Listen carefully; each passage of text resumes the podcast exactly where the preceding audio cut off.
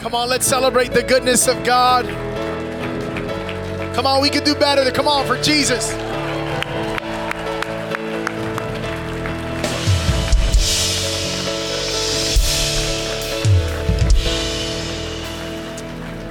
Man, I'm I'm home. Uh, this is home for me, and uh, I absolutely love your pastor.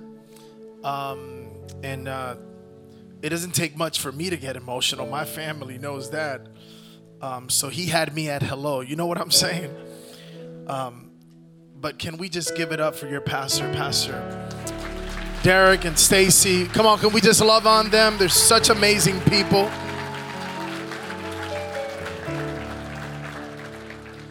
You um, you go through so much in this race called ministry, and um, and then God gives you a kiss from heaven, and He sends you a friend, a big brother, an uncle, and um, he's post pandemic.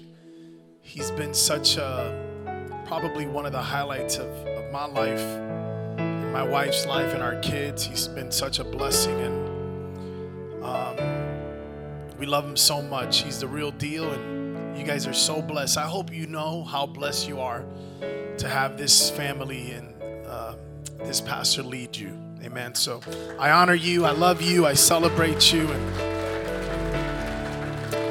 um, I also want to congratulate him because he's uh, he's coming off celebrating a wedding. Come on, somebody, you know. And uh, I'm I'm a couple months away from that. Not even. I don't know. My daughter has the count. I think it's seven weeks. Is it seven weeks, Alyssa? Seven weeks away from uh, giving my daughter off in marriage. And uh, Candy and I started very very young. We've been married 22 years. We met at daycare. Um, um, uh, and our baby our baby is getting married uh, first weekend of December. So pray for me. Amen. She's going away on a honeymoon. I'm, I'm taking a sabbatical. I'm taking a break. I'm going to counseling. Come on, somebody. Um, but I'm, I'm really I'm really excited about that. I, wanna I wanna burden your prayers uh, for those of you that that pray when you think about us. If you do, um, pray for our church. Uh, we're in the middle of a building project, releasing a book, um, a wedding you know. Uh, but but other than that, we have nothing going on, um, and it's all happening uh, in the next several months. So please pray for us. We um, hopefully, Lord willing, first weekend of March, we will be in our brand new facility in Springfield, Massachusetts.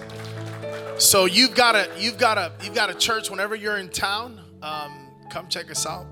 We'll make you. You'll feel like you're you're in Connect Church because this is man. We're we're in the same team. So um, I love what the Lord is doing here. And today, I want to pray. Um, I have a I have a word that I've been wrestling with uh, all the last couple of weeks, um, but I do feel that it's a it's a word for this house.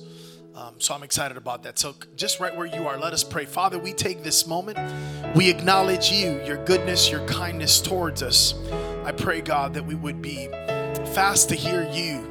Uh, we would not just be hearers of your word, but that we would be doers of your word. Lord, I declare that we are good ground to receive the seed of the kingdom. That the evil one will not take this seed, but that we would take it and respond accordingly. Lord, I pray that you would use me, use me with great passion. Use me, God, that it would be clear. Uh, Lord, just as you whispered it to me, that you would deliver it to the hearts of every hearer that is here today. Holy Spirit, reveal your Son, and we give you all the honor and all the glory, for you are worthy of our praise, and we declare this to be so. In the matchless name of Jesus Christ, and everybody say, Amen and amen. Y'all ready to hear the word of God today? Man, receive greetings from RWC uh, in Springfield, Massachusetts. Um, today, I get a chance to kind of pour into another tribe, amen, into, into what God is doing here in this local body. We are in covenant relationship, so it's excited. I'm excited to, to see all that the Lord is doing. I said in the first service that I get to kind of uh, pulse what God is saying to this church because on Sunday I don't receive, on Sunday I'm preaching. But on Monday, when I'm home and I'm, I'm in my in my just kind of in the grind of starting my week, I, I turn on YouTube and I see what God is doing in Connect Church and listen to Pastor Derek and receive the word of God. So I know that God is speaking to this house. I want to speak over the next several minutes on this theme the thriving church. The thriving church. Now, I absolutely love the church. I love the church. How many people love the church? Amen. Listen, I was brought up in the faith. This is all that I know. And, you know, the church for me represents so much. It's the, the place where I met my wife, where I first uh, recognized, look at that girl, who, who she is, who she is. And, and she would play basketball. She was different, but it's where I first met my wife. Uh, it's where I first got into a fight. That's right. You know you a church kid when you get in a fist fight in the basement of the church. Come on, somebody. That's right. I won, by the way. I won because the devil is defeated. But it's it's for me everything, every meaningful experience, memory and relationship that I have centers around the church. Now, as a church planter, the journey has been a constant. It's been a constant of believing God for the things that I have read in the scriptures. That we not only pursue God, but that God pursues us. That the church, it's not just an organization, the church is the most powerful, the most powerful group on God's earth, the church. There is no plan B, there's only one plan, and that plan is the church. It's not a building, it's not a denomination, it's not a social club. We want you to find relationship. We want you to be in community, but the church, it's not a social club. The church is a body of believers. Now, let me give you a quick definition when I think about the potential of the church. For me, the church is the atmosphere where hope is restored, Amen. Love is expressed, purpose is birth, and joy is experienced. I'm talking about the church, y'all. How many people excited about the church? How many people excited about what God is doing in this church? Amen. And if there's a story in the scriptures that highlights the, the potential of the church, is this conversation that takes place between Jesus and his disciples. If you go with me and turn to the Gospel of Matthew, chapter 16, verse 13, the Bible says, Now when Jesus came into the district of Caesarea Philippi, he asked his disciples, who do people say that the Son of Man is? And they said, Well, some say that you're John the Baptist. Others say that you are Elijah. And others, Jeremiah or one of the prophets. And he said to them, But who do you say that I am? Of course, Simon Peter right? The impulsive Simon. How many impulsive people do we have here today? Come on, be set free. That's me right there. I'll put both my hands up, both my legs if I can levitate, because that's me. You shoot first and ask questions later. Come on, somebody. You've got the end to every sentence. Come on, somebody. Simon Peter, Mr. Impulsive himself, lifts up and he says, Well, I got an answer. You are the Christ, the Son of the living God. And Jesus answered him, Blessed are you, Simon Bar Jonah, for flesh and blood has not revealed this to you, but my Father who is in heaven. And I tell you, you are Petros, the Greek word for his name. Peter, you are Peter, you are Peter, and on this rock, upon your revelation, I will build my church, and the gates of hell shall not cannot prevail against it. Come on, somebody. Let's celebrate the power and the potential of the church. Right? But but there's it's there's there's a lot of meat in that bone. There's a lot of meat in the in the conversation that takes place between Jesus and his disciples. Some when he asked them, "Who do people say that I am?" I want us to, to, to really consider the answers. The first answer that he's given is well, some say that you are John the Baptist. In other words, you're the one that is opening the way for something else. Some say that you are Elijah, that you are the fulfillment of the prophecy of the book of Malachi. Some say that you are Jeremiah. In other words, Jesus, you are the bearer of bad news. Within the answer that he receives, there is so much depth.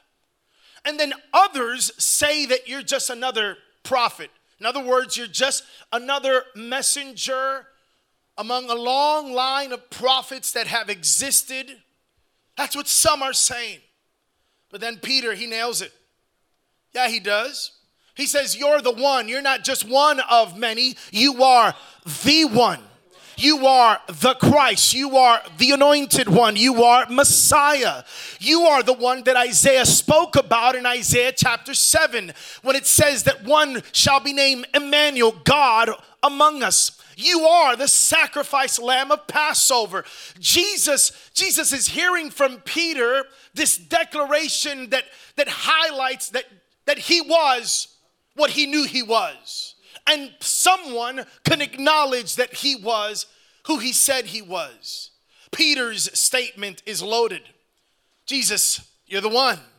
You're the second Adam that redeems what the first Adam jacked up. You're the one.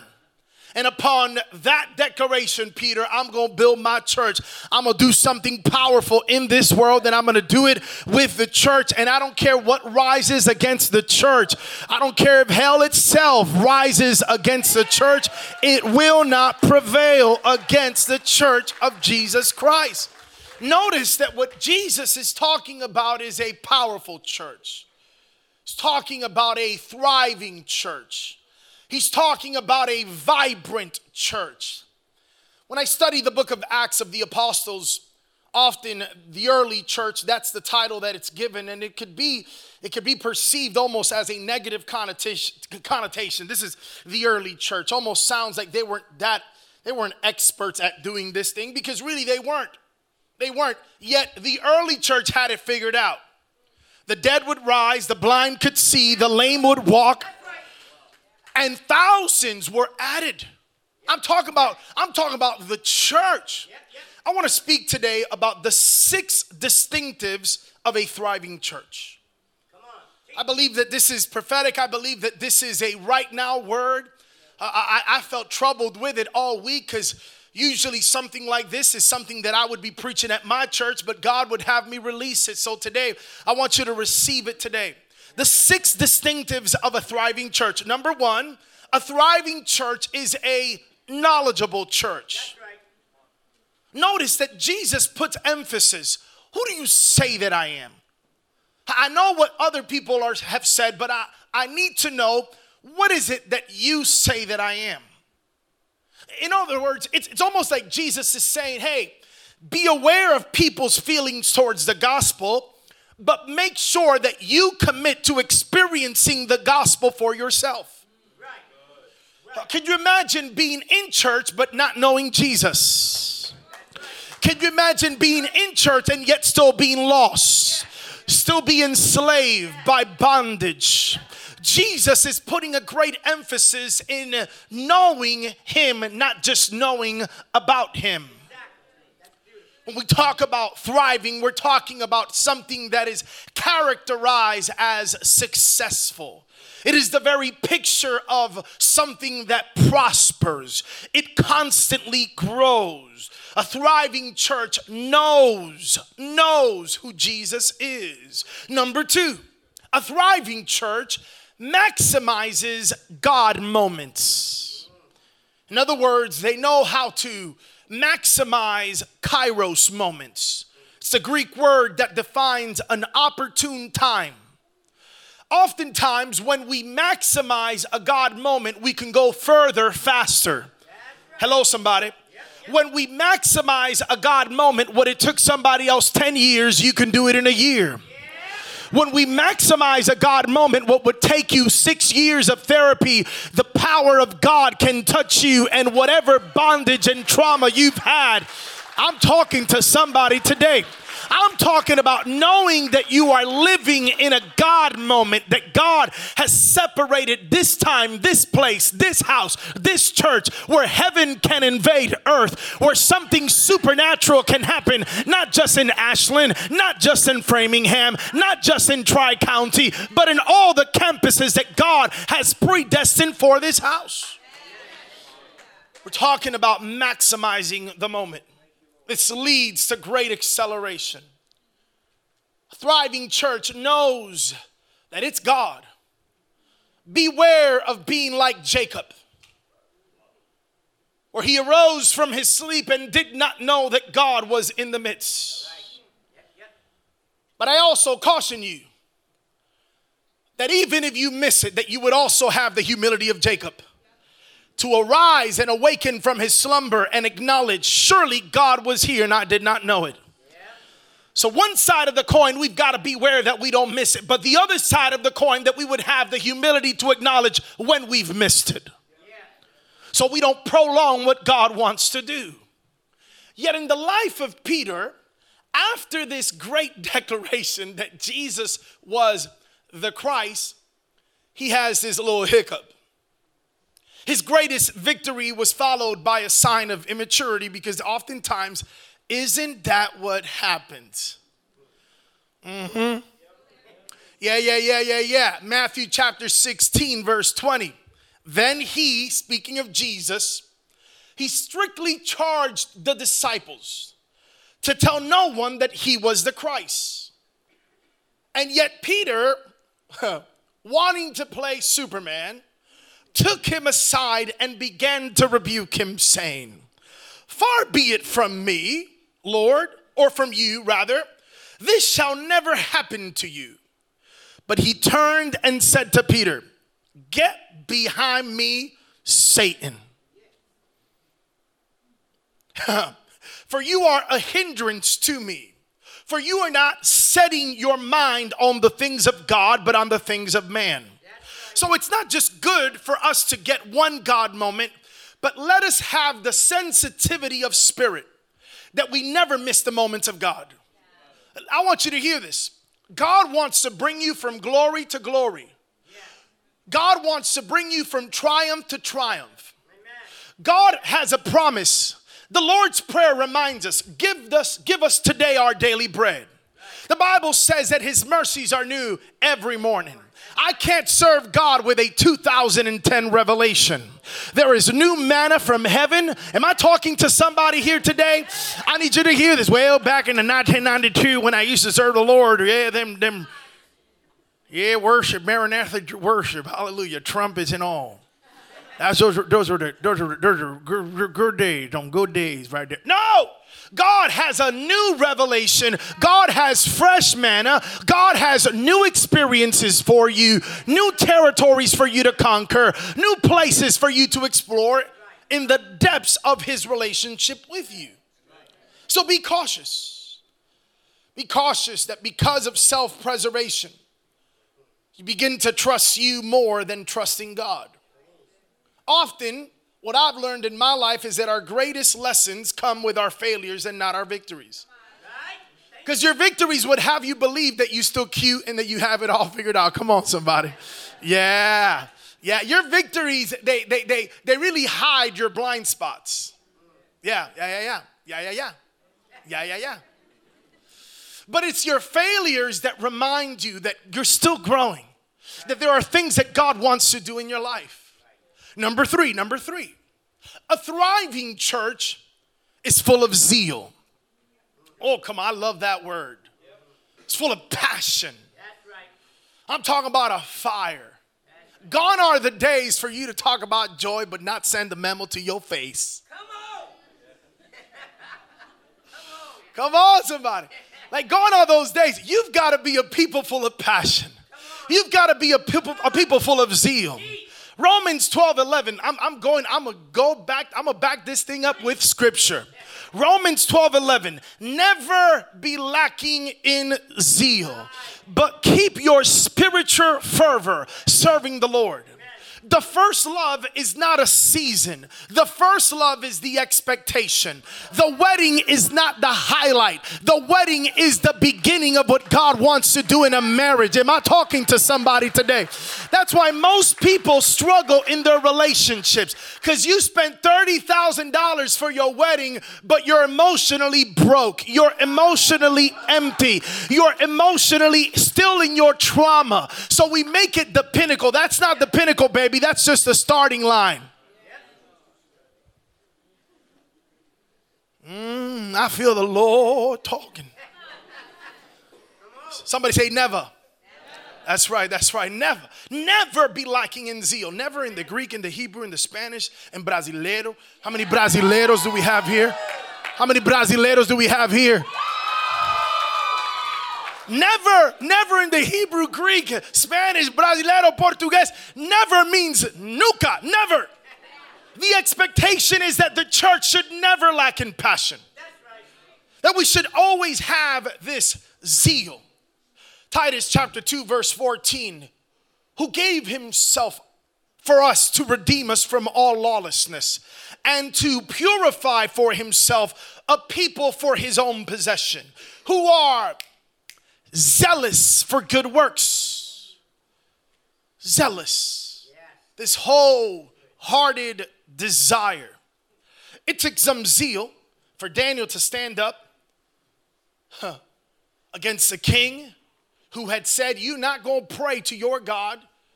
That's not what you're going to do. It took some passion for him to say, Well, you do what you want to do, but I'm going to continue to pray to my God.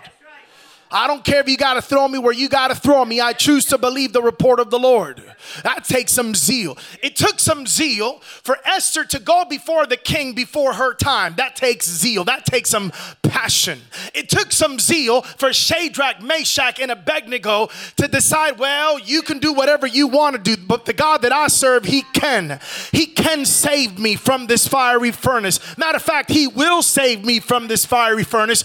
But even if He doesn't, even if He doesn't, I'm still going. I'm still not going to bow down to your God. That takes passion.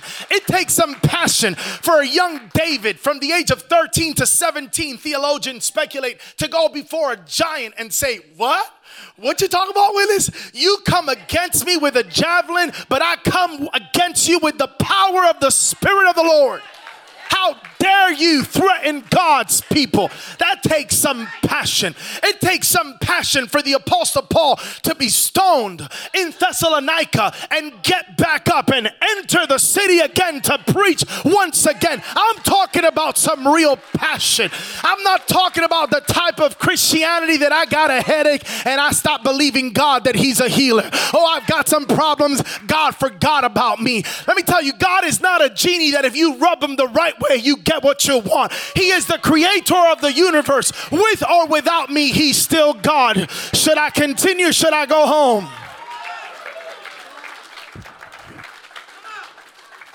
Thriving church is full of passion, full of zeal. Number four, a thriving church meets people where they're at. Amen. Amen. They meet them where they're at. If, if they don't come, we go get them. We'll go wherever we have to go. The Gospel of Luke talks about the parable of the lost sheep. I love this story. And Jesus, ever so eloquent and so intentional about his storytelling, the ultimate storyteller, Jesus.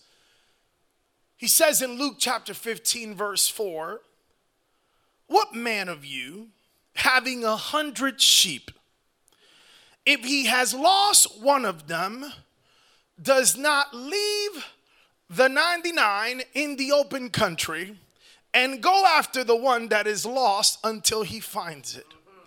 Church, can I talk to you the way I would say it back home? We've got to resist the urge of making church about us. We've got to make church about the lost. Now let me let me just tell you a little backstory. When my when my daughter was about four, we went kayaking for the very first time and the last time. yeah, yeah.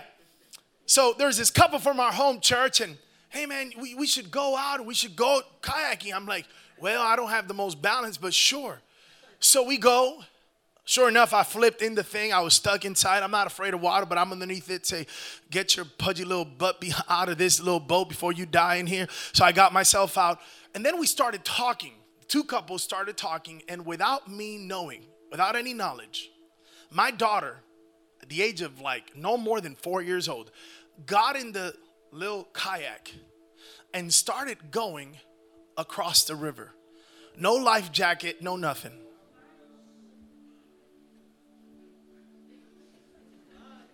Let me tell you what I wanted to do because I'm Puerto Rican, so I'm hot. You know what I'm saying?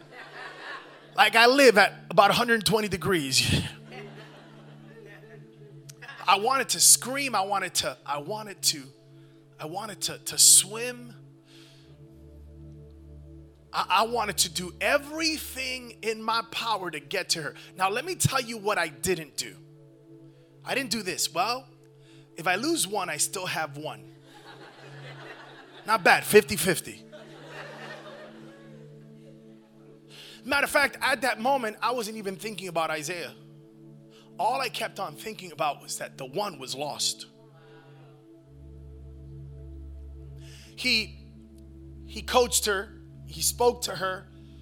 The other man, Hector, God bless him, he went to be with the Lord. And he helped her, and her by herself, with all the little confidence, she came all the way home. She got caught up in some brush, pushed away from it, came back around like nothing. Like, what? Dad, what's the big deal? She's been saying, Dad, what's the big deal for the last 20 years? A thriving church meets people where they're at. Now, you may ask, what compels us to do it? I love what, what Wendy read because it's in my notes. Matthew chapter 9, verse 36. The Bible says that when he saw the crowds, he had compassion for them because they were harassed and helpless like a sheep without a shepherd. It is compassion. Compassion is what compels us. I like to call compassion divine pain. Somebody say divine pain. That's right. It's it's that pain that leads us to action. It's it's when the pain goes beyond the head and it gets to your heart. It's what keeps you up at night. It's what wakes you up in the morning. I ask you today, I ask you today, what is your pain? What is it?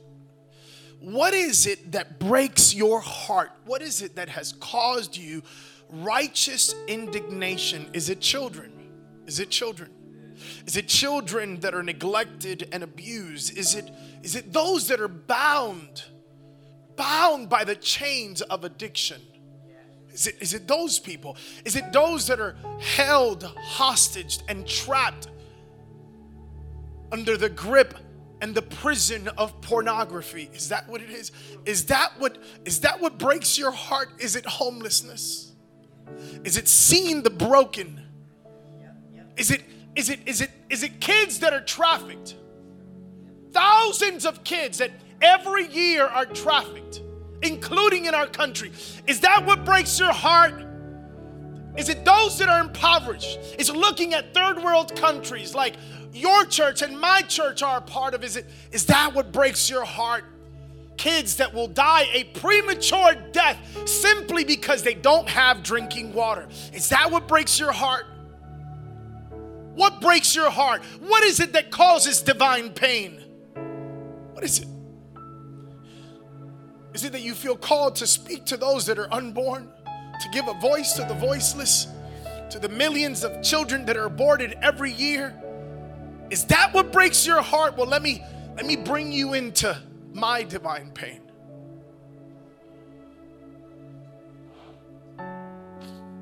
I told you, and I started this by telling you how much I love the church. I grew up in the church. This is all I know. I don't know what it is to be in a nightclub. All my parties, I've had them here.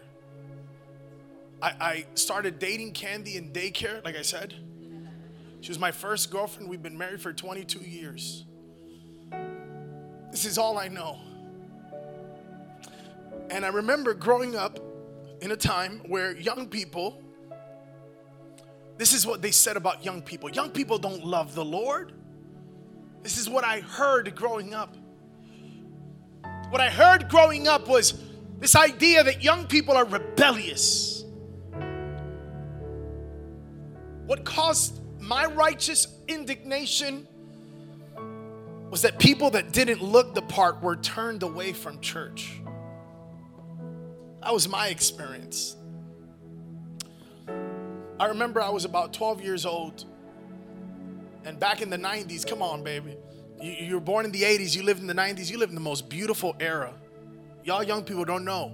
That's why y'all bringing back throwback sneakers from where? From where? Thank you very much. You're welcome. Gets me so annoyed. Y'all don't got no boy bands. Yeah, y'all. I mean, even you listen to the rappers, what they. What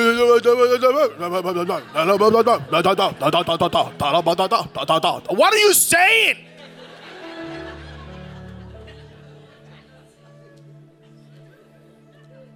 But I remember, I remember that when I was growing up, Hugo Boss was it.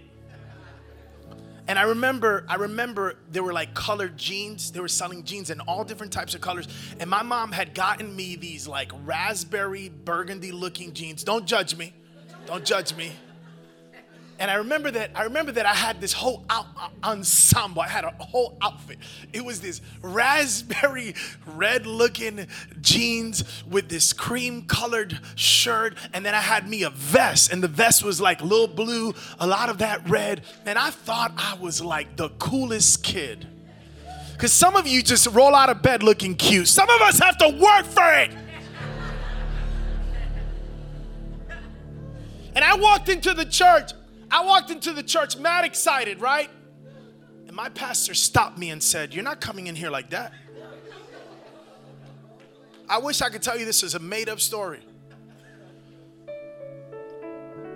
I remember I put my head down. My dad drove me back to my house. I remember crying in the car. And throughout all the years of my adolescence, this is what it provoked. I remember thinking, what if there was a church?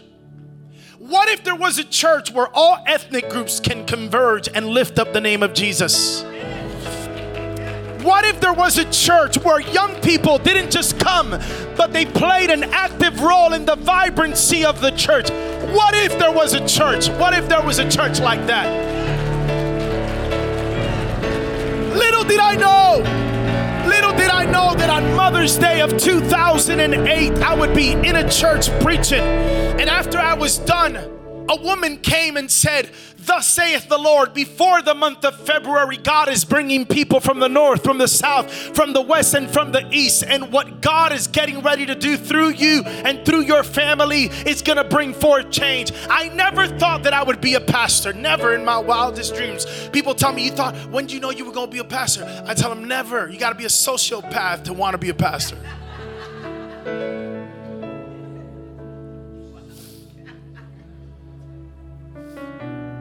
What if there was a church? What if I told you that the burden that you bear will often reveal the difference that you will make? What if I told you that that divine pain that you are feeling should be and ought to be the evidence that God wants to lift you up? If it's children, maybe you ought to start in the children's ministry.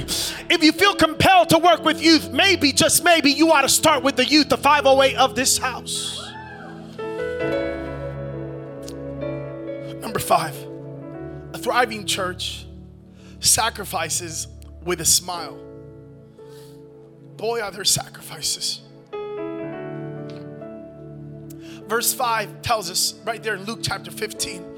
And when he has found it, when he found the lost sheep, he lays it on his shoulders, rejoicing. He celebrates. Yes, there's a sacrifice. Y'all know? Now, y'all are blessed because you guys are not in a portable campus. But it's a sacrifice. When you're in the middle of planning for Christmas and multiple services and multiple campuses. It's a sacrifice. I want to speak to the leadership of this church. It's worth the sacrifice. It's worth the sacrifice. It's worth getting up and showing up to church in the wee hours of the morning and being the last person that's out. It's worth it. Don't you ever let the devil whisper to your ear and tell you it's not worth it. Why do you do it?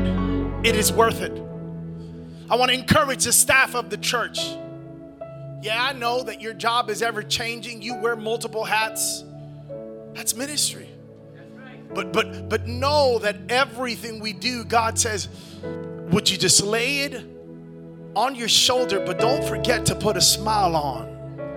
Verse 6 And when he comes home, when he comes home, when he comes home, when he comes to connect church, when you have found the lost sheep and you come home, he calls together his small group, he calls his friends. He, he calls his neighbors and he says to them, Rejoice with me, for I have found my sheep that was lost.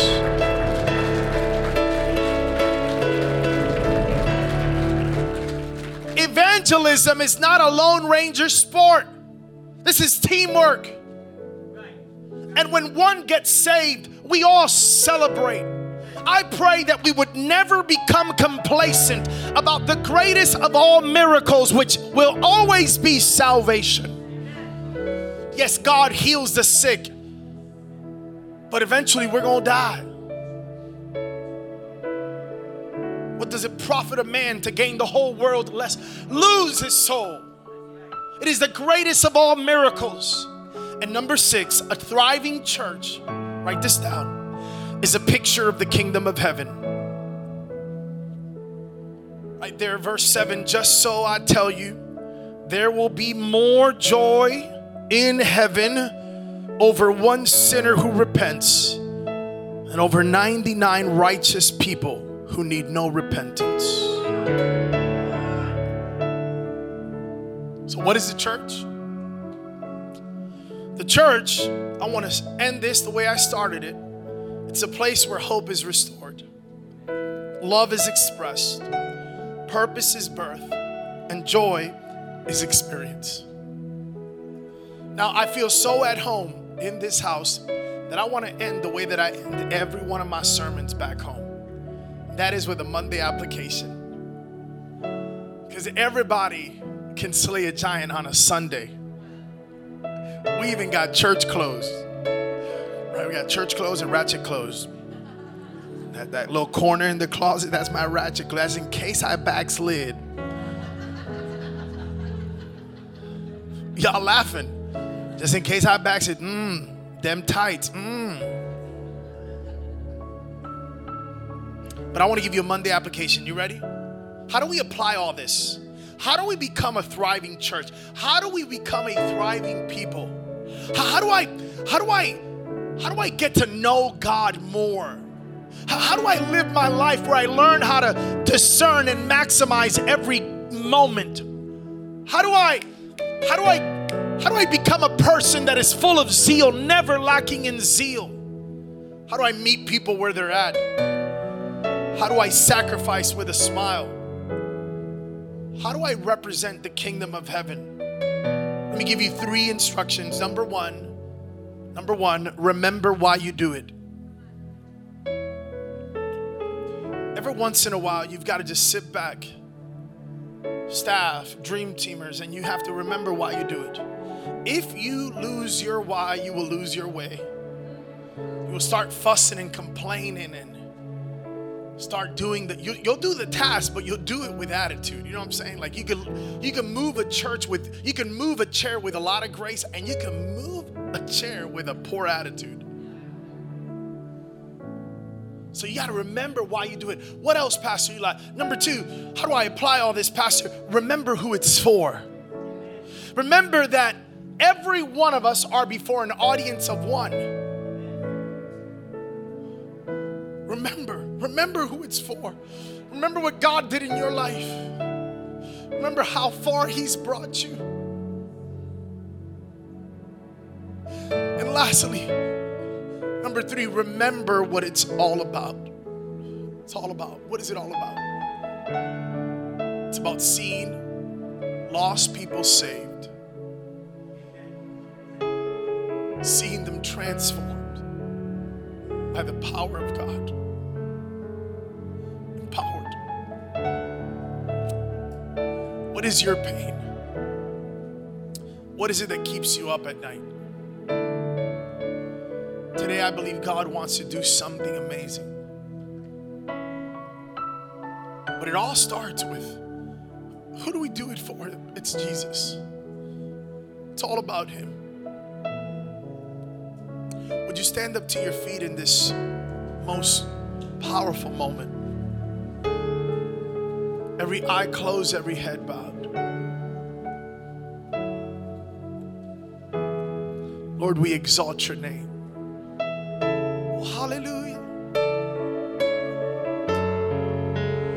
Worthy is your name, Jesus.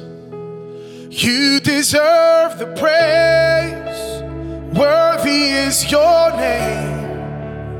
Worthy is your name, Jesus. You deserve the praise. Worthy is your name. Worthy is your name, Jesus. You deserve the praise.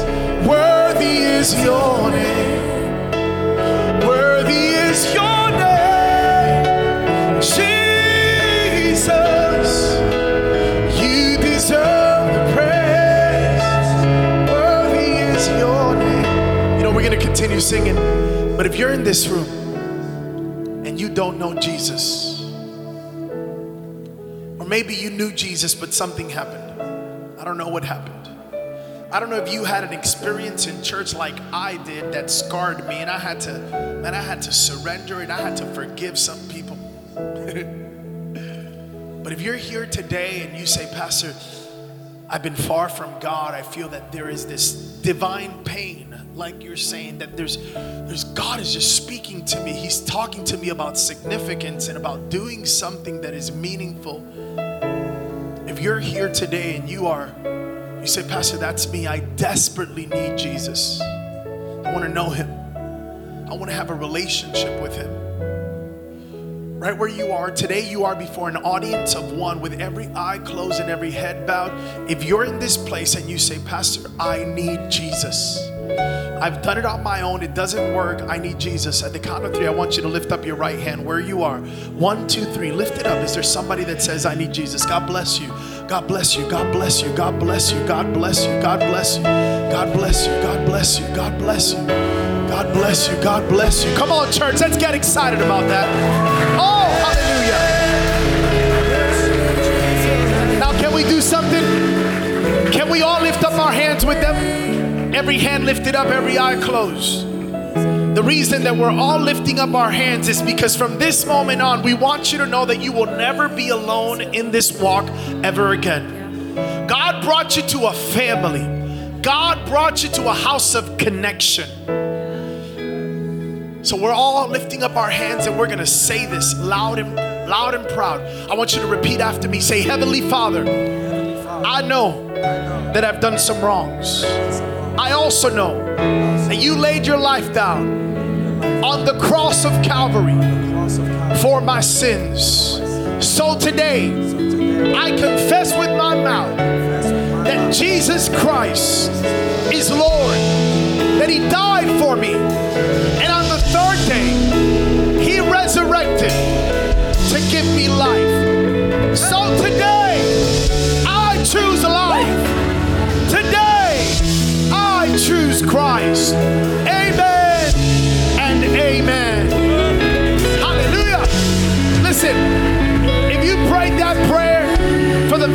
first time, I want you to find one of the volunteers in the lobby after the service is over. We want to help you. We want to show you what your next steps are. But can I tell you something? I want to challenge you to give God a year of your life. You've heard this before in this house.